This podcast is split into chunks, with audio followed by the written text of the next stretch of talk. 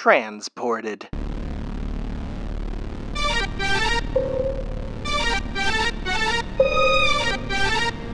The October.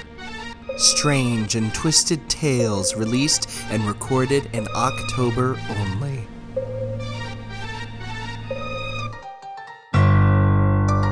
Tonight, two different tales, each involving someone who finds himself transported. First, protected left, and then prodigy.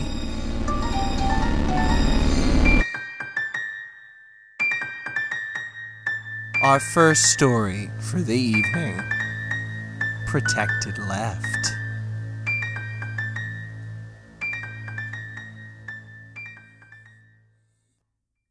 Steve, heading home from work, pulled up to a protected left.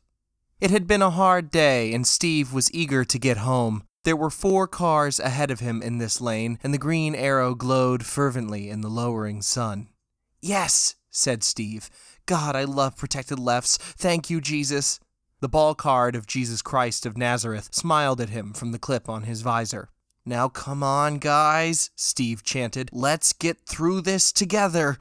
Very, very slowly, the first car began to creak left. Oh my god, Steve said. Come on, don't do this! It was just barely rumbling across the intersection as Steve actually heard the second car start his engine. Jesus Christ! Steve shouted, then apologized. He honked while the first car kept moving so slow that Steve could make out exact details of every light distorted on the car's coating, stretching and yawning over the glimmering finish. Pick it fucking up! He yowled. The second car, with a sticker that said, I'm in no hurry, warily began to motor while Steve pounded into his horn. Guys, we're gonna miss the fucking cycle! His eyes, bulging and bloodshot, rapped toward the third driver with a Victorian sleeping cap and a mask over his eyes, snoring as the car gradually angled forward. Ah! This isn't the carousel of progress, oh my god! Steve pounded the windshield, screamed through the sunroof, but then he stopped when he saw what was at his nine o'clock. The first car was blissfully pulling now into a cache of revelers in purple jesters' caps along the sidewalk. Each hat had a port pointing green arrow sewn on its felt. What? Steve looked nervously at the traffic light, on the verge of turning yellow, he looked then back at the area where a harlequin was handing the first car's passenger seat a bunch of balloons along with an ice cream cone, while another reveler was firing a hand cannon of $100 bills into the trunk of the second car. Aw! Steve looked. The protected left was now yellow. The third car was still just barely going. Come on, that looks so cool! Steve honked. Honk, honk, honk. I want to go! One of the cars at the corner was now being loaded onto a Ferris wheel with Jeep sized platforms. Yeah, the kids in back said. Wee hee hee. Steve horsed. Oh my god, Jesus, I want to go on a Ferris wheel! Attention! A jester with a megaphone was shouting. The protected left party will be ending in 20 seconds. No! 20, 19. Come the fuck on! Honk, honk, honk. The fourth car's driver had gotten out to manually push his Ford forward. Whew, he wiped his brow.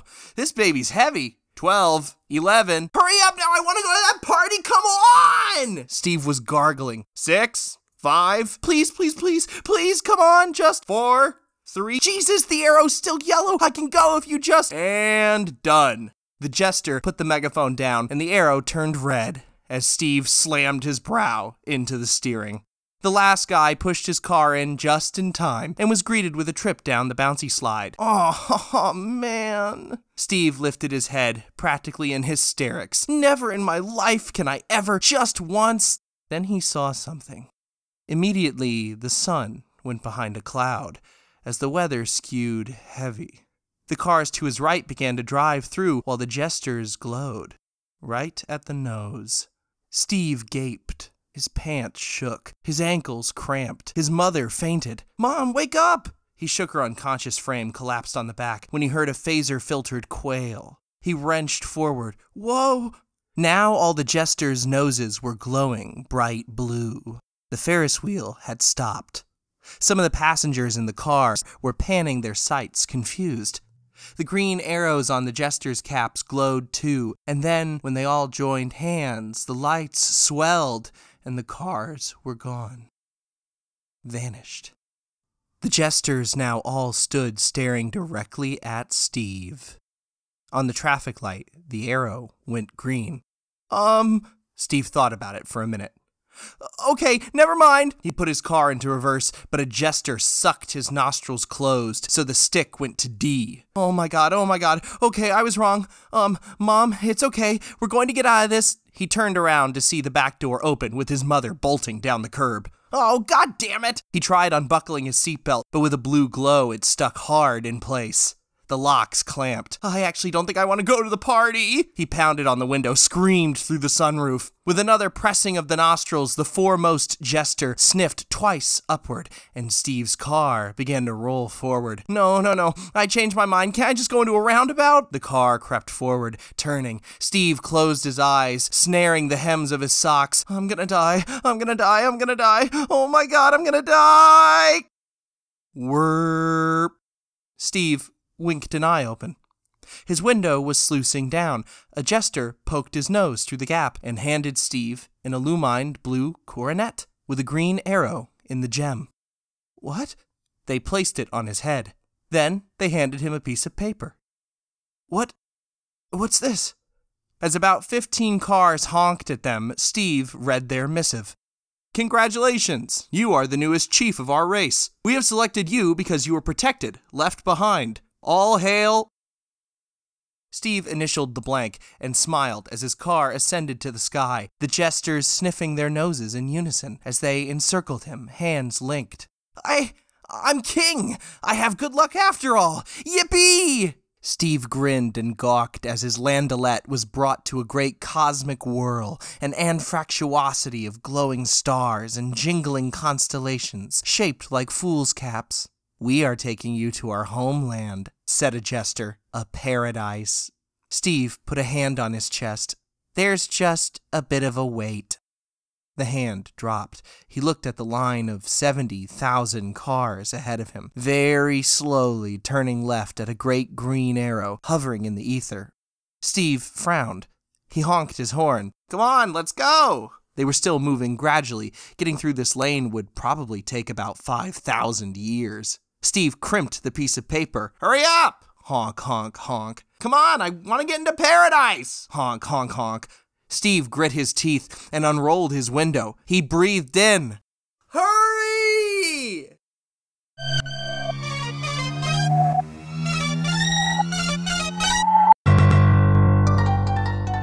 And now for our final story for the night Prodigy.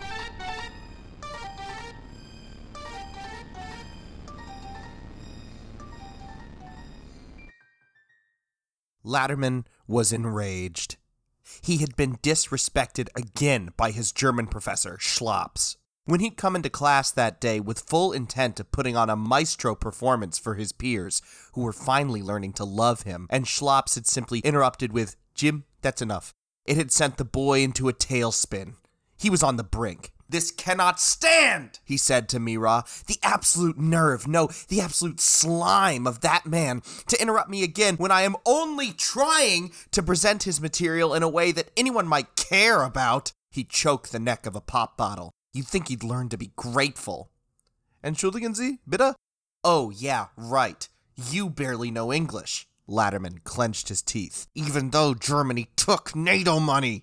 He stormed off in a fit. This was turning out to be the worst year abroad of his entire life, even if the only. It had all been a mistake. The applying for the scholarship, the whining when told he'd been applying for the scholarship late, the refusing to come out of his room until parents ponied up the dough from the college fund they controlled, having to hear the whole you're on your own after this speech, and being warned that he'd now have to find his own way to pay for the two years remaining of school. Big whoop! Latterman knew he'd be famous by then.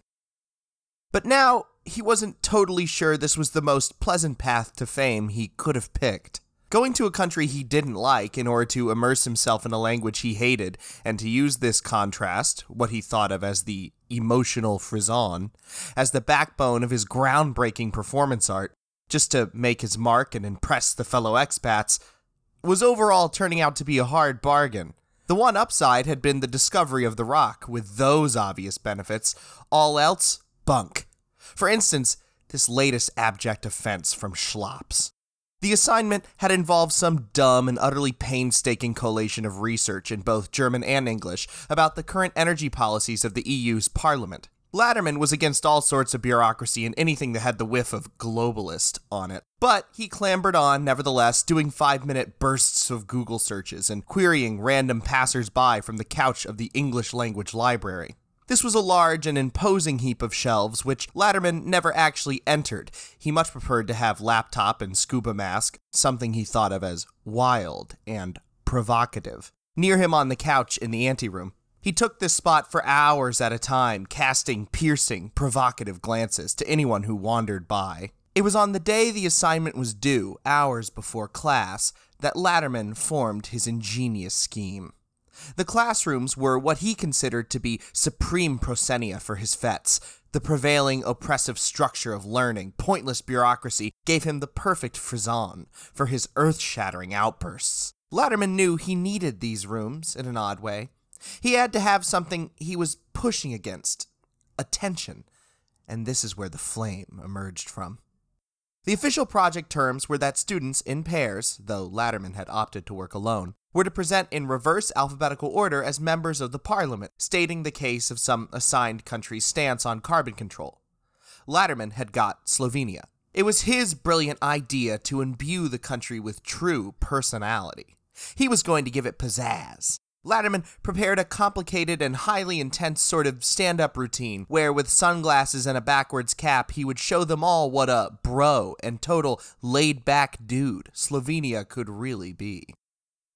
This was problematic for a few reasons. For one, the assignment wasn't to be Slovenia, it was to represent a specific type of diplomat for a particular and dry subject matter, one which, in truth, Latterman believed to be treated with too much severity. Second, he was doing this already on top of working alone, which nobody else had opted for. The odd number of students meant Schlops allowed one group of three, but Latterman refused. And so, when it was his turn to present, and after everyone else had simply read out paragraphs in German while seated at the horseshoe conference table, Latterman leapt over the desk, stumbling merely for a second and getting his belt only briefly caught on the edge to show the beginnings of his ass before he snapped on his costume to sigh, Sup, everybody. I'm your new Wizard of Oz. And that was when it happened. Schlops interrupted with a curt, Jim, that's enough, and told him to simply read whatever he'd written, from the assigned seat. The sun shone. Latterman looked at his professor, round and short, with a bright cable knit sweater enfolding his simple importance, and felt as if Schlops were taking all the heat from without and trapping it round his body in the dull, ill used little room, making the air so leaden that the young man felt he almost could not breathe. After a moment, he walked all the way round, the long way, to his chair and started reading aloud the three and a half bullet points of fact he'd actually acquired. The trapped heat pushed in atop Latterman's eyes, frantically darting downward. It was a new and unpleasant feeling that, as Latterman doled out bad German in a despondent monotone, he didn't find particularly reassuring. Once finished, Schlops, in his accented English, said, All right, and then returned to German to ask the pair for Slovakia, Amy and Emily, to take up their turn. When the light changed and end of class came, Latterman by instinct went to his main and admittedly only friend Mira to rage. Mira, a man of 22, a few years older than Latterman, always took up the same spot in the lobby, otherwise perennially bare, of their dormitory. Mira was on his Dell laptop studying notes for classes and outreaches relating to hydrologia or something boring like that. Latterman raved on, and when all I wanted to do was give my fellow Americans something to love and laugh at. I could travel back in time to ancient Rome and become emperor, and still the Colosseum wouldn't soothe my ravished being. Latterman pursed his lips and felt he'd gone too far. He stood there a beat, swallowed cherry soda. Don't panic. Well, anyway, Mira continued to stare at his screen, typing, sweating over piles of different notes he kept in each of his seven breast pockets, pulling them out and then stuffing them back in with generous strength. Mira himself never said anything, in addition to the language barrier besides. Subsequently, Latterman did all the talking. This was a driving force of their friendship.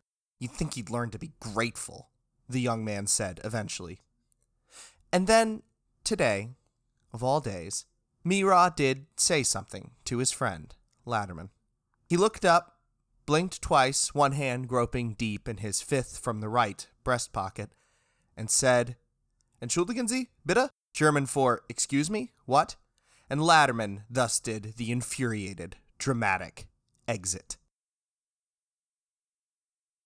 He was walking now to the river. Afternoon had waned. His little hideaway was one of the only places he'd found for peace in this stupid little pit hole. Blocks away from a bakery, Latterman stopped by the wide stream flowing under a tunnel that had pictures of Edward Snowden and anarchist A's plastered all around it.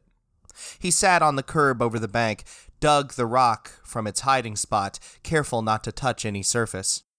Weeks ago, downriver, he'd been pacing back and forth in a spinney. At one point in his paces, Latterman had stumbled, and down at his feet had lain a stoat. He'd looked close to examine. Somehow its stomach had burst. Pink flesh had smeared across the knots of plastic Lidl bags bulging out of the poor animal's scut. After staring at this some while, Latterman had a sudden urge to reach out a hand and start caressing the bags. The viscera was oily and had already cooled. Gradually, though, he felt something hard beneath, and, seeing his finger had made a dimple in the IDL of Lidl, he tore it open, and from the bag, from inside the stoat, pulled out a rock. Even with the layer of plastic enfolding the stone, he could see it gleamed in his hand. Now, weeks later, Latterman stared at the rock with the Latin handwriting and wondered if it were time. Now could be the moment to do his great act. The disturbing question was it real? Latterman, the product of an overindulgent yet under-equipped home life, a bouillabaisse of friends and enemies where such boundaries never quite became clear, as well as an ill advised high school excursion in and out of bars filled with quickly impressed older grown ups who were stunned as Latterman oozed such menace and grandeur while being so obviously young and weak, was just at the age where he could still almost believe that maybe it was real. He wanted it to be real. The river ran. Okay, Herr Professor Schlops, I'm just wondering if we could talk about the research I want to carry out for my next assignment. He was speaking to him in class after the session had ended, he had skipped the lecture and only come in after everyone but the teacher had vacated. Of course we can, said Schlops, who didn't look up. The day before, by the river, staring at the rock with Latin runes, a perfect idea for revenge had crept into the bounds of Latterman's little heart, which had been rather slowly dissolving like tissue paper in water. No, he had to admit it wasn't the perfect idea, but the most provocative one. In triumph, he'd stood on a cliff and crooned the village soothsayer until someone asked him to stop. Well, I was thinking, what if for this project I did a report on German self esteem? He leaned in. Hmm? Self esteem? Schlops finally ceased marking the write up. He clasped his hands together, still in the same red cable knit from yesterday. What's the matter with self esteem? I could probably find a very interesting way to relate it to politics. The man's fingers dandled over the desk. Yes? The instructor seemed droll. Well, just think about it, dear Herr Professor Schlops. He pinched his tongue, coming out a little aggressive here. Ahem. Latterman cleared his throat. Compare psychological surveys of Germans and how they rate themselves and see how that relates to their, oh, I don't know, their policy decisions when stacked up next to, mm, perhaps, Americans, maybe? His nails bit into the wood. Perhaps because we actually have access to firearms and Germans, you know, don't? Ah, I see, said Schlops. But Americans aren't in the European Union, Jim. He narrowed his eyes. It's Latterman. Herr Latterman. He looked up at the clock on the wall. If you want to study it, you are welcome to do so, but I can't see that I'm going to control it. I'm sorry? I'm not going to correct it, Jim. He leaned back. I wouldn't have time to grade it. Oh, what? Latterman stood. Not up to the task? Don't think as high of yourself as a good, strong blooded American might? An American like me? Latterman plucked the rock from his pocket and, casting it on the table with a cloth, seized Professor Schlops's wrist and forced it on the stone surface, the same time as his own vibrating palm. They touched the inscription in unison, and instantly they stood in a market, hung with wood shacks and far off hills, underpinning a grand suggestion of an architrave. It worked! It worked! Latterman jumped up and down for joy as Schlops stood pale. There was a man bathing himself near a filthy Etruscan font. Yes! I knew that I had the confidence! Latterman thrust the rock under Schlops's nose, and the German's eyes pivoted down to the crude Latin inscription etched in. Translated, it said, He who thinks himself the highest can touch this. Go live in the seat and time of Antoninus Pius. All I had to do was get you to touch it at the same time, and you came back with me. He shoved it in his coat pocket, using a rag all the while. Don't want to touch it again, or it will send me back to the present, probably. But yes, ha! Latterman knocked Schlops in the chest, who, face froze in shock, as well as some new, mysterious object bulging in his own pocket, stumbled off kilter. His head craned at plebeians, cutting heads of poultry and slamming eels down hard among clinking wine urns on a crude, sun bleached slab. I never, I never, continued Latterman. Why, I'll admit it, I never quite had the courage to touch the stone and see if that magic was real, but yes! Finding this rock turned out to be the best thing that ever happened. Latterman was red, then, checking himself, reeled it in and swung to the imperious stage demeanor. Ahem, Professor. I'll confess it took a lot of Google Translate to uncover that inscription, but I trust your Latin is up to snuff? Schlops continued to gape, neck warbled as he stood fixed to the ground, his head turned toward a pair of scab covered fiends offering a curious glare. Pretty interesting, wouldn't you say, Mr. Teacher Man? His head moved in a frenetic corkscrew as it zeroed in on Schlops's nose. Hmm? For the first time, the instructor seemed to register Latterman's presence. Jim? The subtle diamond interweavings of his sweater contracted, expanded. What is this you have done? Ha ha ha ha ha! He laughed casually, while unbeknownst to him, two Wainwrights and a man with a Pelham spear gathered in the background. Perhaps now is the time you realize Latterman is not to be ignored. Jim, don't you see? I've brought you to ancient Rome, and you'd better stick with me if you wish to avoid missing out on its full benefits. He waggled the eyebrows lasciviously, gesturing toward a brothel where a woman with goiters coughed on a man's head. Its full benefits. Schlops's eyes darted in tight confine about him. Perhaps it would be wise to simply live through it, Jim. Yada yada yada. So anyway, the plan is this. And Latterman strode down a byway as Schlops saw a man with a dagger gently flow the blade out at the vacated air that Latterman had abandoned. Come with me, Latterman said. Schlops removed his sweater and fled. Are you there, Professor? He turned and Schlops was gone. Instead, at least eight people were standing in the familiar horseshoe formation, gawking at the boy. At least three had sharp, indented knives. Schlops, your perform. Oh, what? He surveyed the twelve onlookers. Yes, was wollen Sie? he said in the wrong language. Ah, I see. You're amazed by my strange vestments. Suddenly, Latterman's creeping confusion turned to fear, but then excitement. Hey, if he was honest with himself, this was beginning to look like a crowd. Ah, yes, I see. An excellent chance to tantalize and amaze you. He held up an empty hand. Oh, I thought I brought my cell phone with me. Uh, he stared at the 30 people, gawking. Oh, I know. I don't know if you'll get all the references, but he donned the sunglasses. Hey, you might not have heard of me yet, but I'm a little country called Slovenia. He lowered the shades.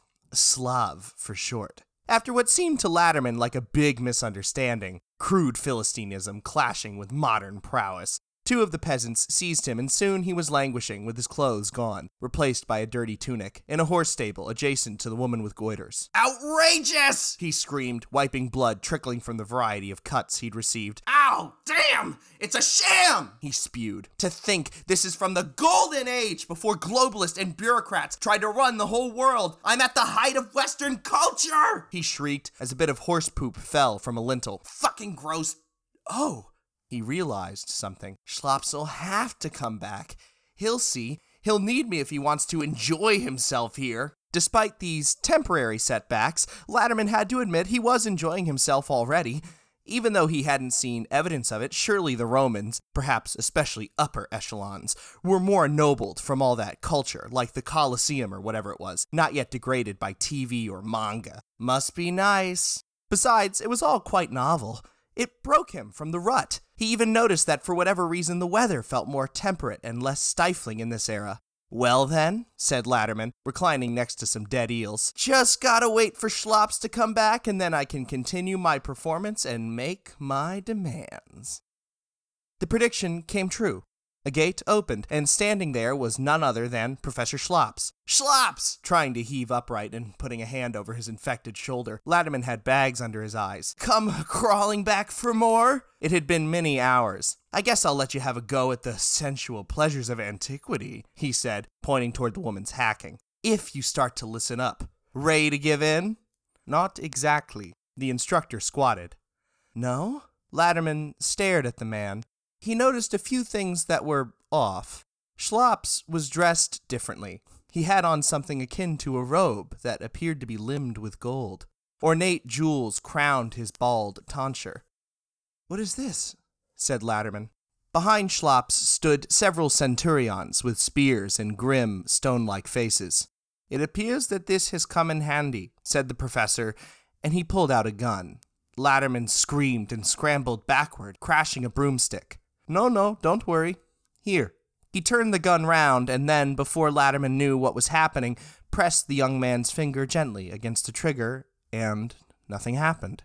You'll see, Schlops went on, taking the gun off Latterman's hand and pointing it in the air. No one can fire it but myself. A bang boomed and a piece of rafter flaked to the spot between Latterman's knees. This was tested rather early with the Imperial Guard, and it seems to have no limit of bullets when in my own hands.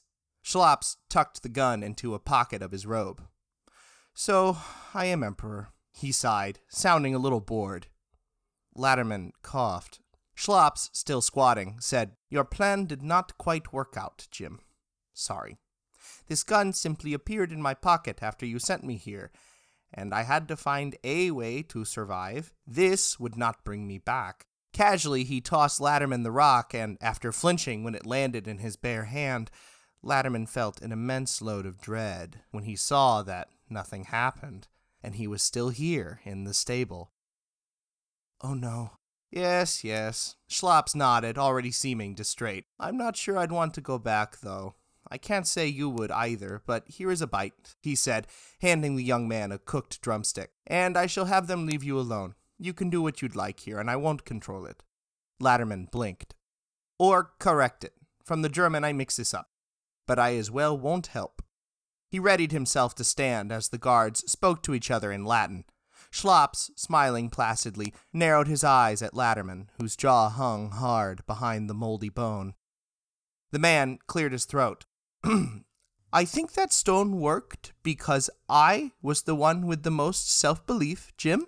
Surprisingly not you. Schlops yawned. and it was I who dragged you along, I suppose though at your behest, did not appreciate it. Perhaps also why I was granted this gun, yes? Your scheme did not pan out.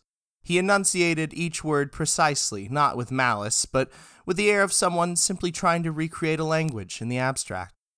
His eyes fell back to Latterman. Nineteen and already a failure? He stood. You are a prodigy. Schlops strolled out of the passage until, how do I get back? Schlops turned and shrugged. I do not know. Perhaps you could try like your Wizard of Oz, yes? The Emperor and his guard exited, and soon Latterman was shooed off, left to himself under a rash of columns. He sat.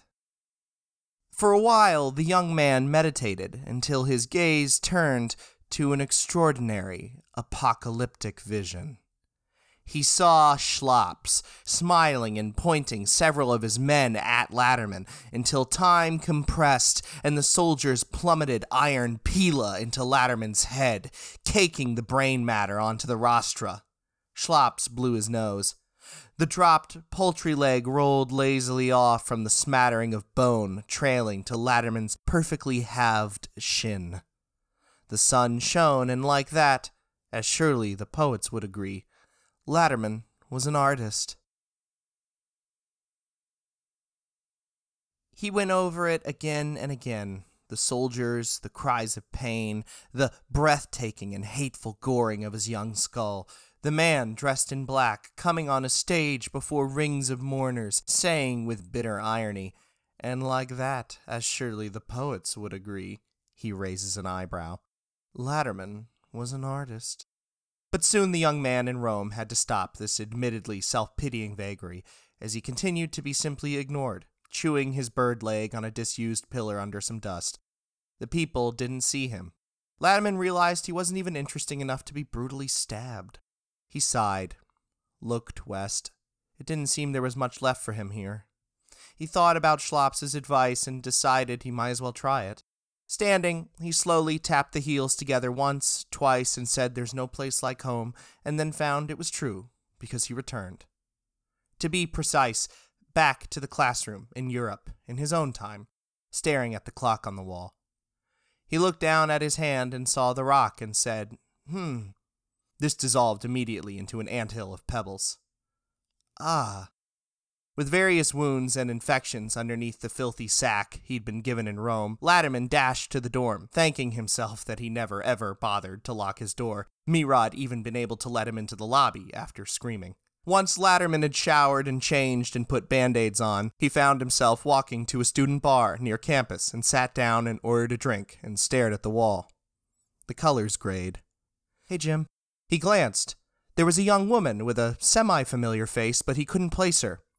Amy, said Amy, someone who had been in the study abroad group with Latterman for more than 28 weeks. Oh, he- hello, he said. She set down the drink. Apparently, Amy worked here. Schlops was kind of weird today, huh? Latterman tensed, so the current timeline had not been altered. Schlops had simply been here among them one day and quickly would be found to have vanished in time the next. Sorry, what was that? he said. Well, I don't know. Amy took the green tray and folded it under an arm. Just seems like he was a bit of a jerk to you, I guess. Latterman took a sip and nodded slow. He noticed the shade of his knuckles turning white, and his hands starting to grow red. He felt a powerful force ebbing out of him. Suddenly, Latterman jumped, knocking the drink. His vision cleared. What? Amy cringed, staring at the spilled bourbon. I. How dare you! He roared. He was amazed at himself. Don't you ever talk that way about Herr Professor Schlops again! He stormed off, leaving the unpaid drink behind him. Fuming, steaming, galloping out into the cool night air, Latterman, after several minutes, stopped. The cuts under his band aids itched, and he stayed stuck near an awning. What had just happened? This was admittedly very strange. Why was he, James Fenwick Latterman, so defensive of this professor who'd both humiliated him and brought down his delusion of delusions of grandeur, lambasting him like a spit roast through time in the 21st and 2nd centuries? Then, with a flicker of something permanently closing in his brain, he saw it. Latterman found the necessary mechanics to smile while a breeze wafted and some miserable Turk begged to anyone for change. If this was to be his life, a young upstart at the process of failing, he should surely enjoy the flame, which would result. It was exactly what he'd been looking for, don't you see? The tension. It'd come to Latterman naturally, he saw, just by trying to live every day. Wasn't it obvious he got a thrill out of the pain and horror of Schlops dressing him down in Rome, of being a failure to teachers, coaches, family, friends, and enemies? Someday, maybe even, he blushed with hope, future wives? Latterman saw with another flame that the navel gazing had caused him to miss the night's final bus. He grinned wide. So this was it. He had found the frisson. The October is written by Trash Clapton and performed by me, Jason Everett. Our logo was designed by Bridget Hanchek. The theme song is Octoberian by 8 equals 10. Special thanks to Brooke for her feedback on Prodigy. Tune in next time. Until then, stay undecimated.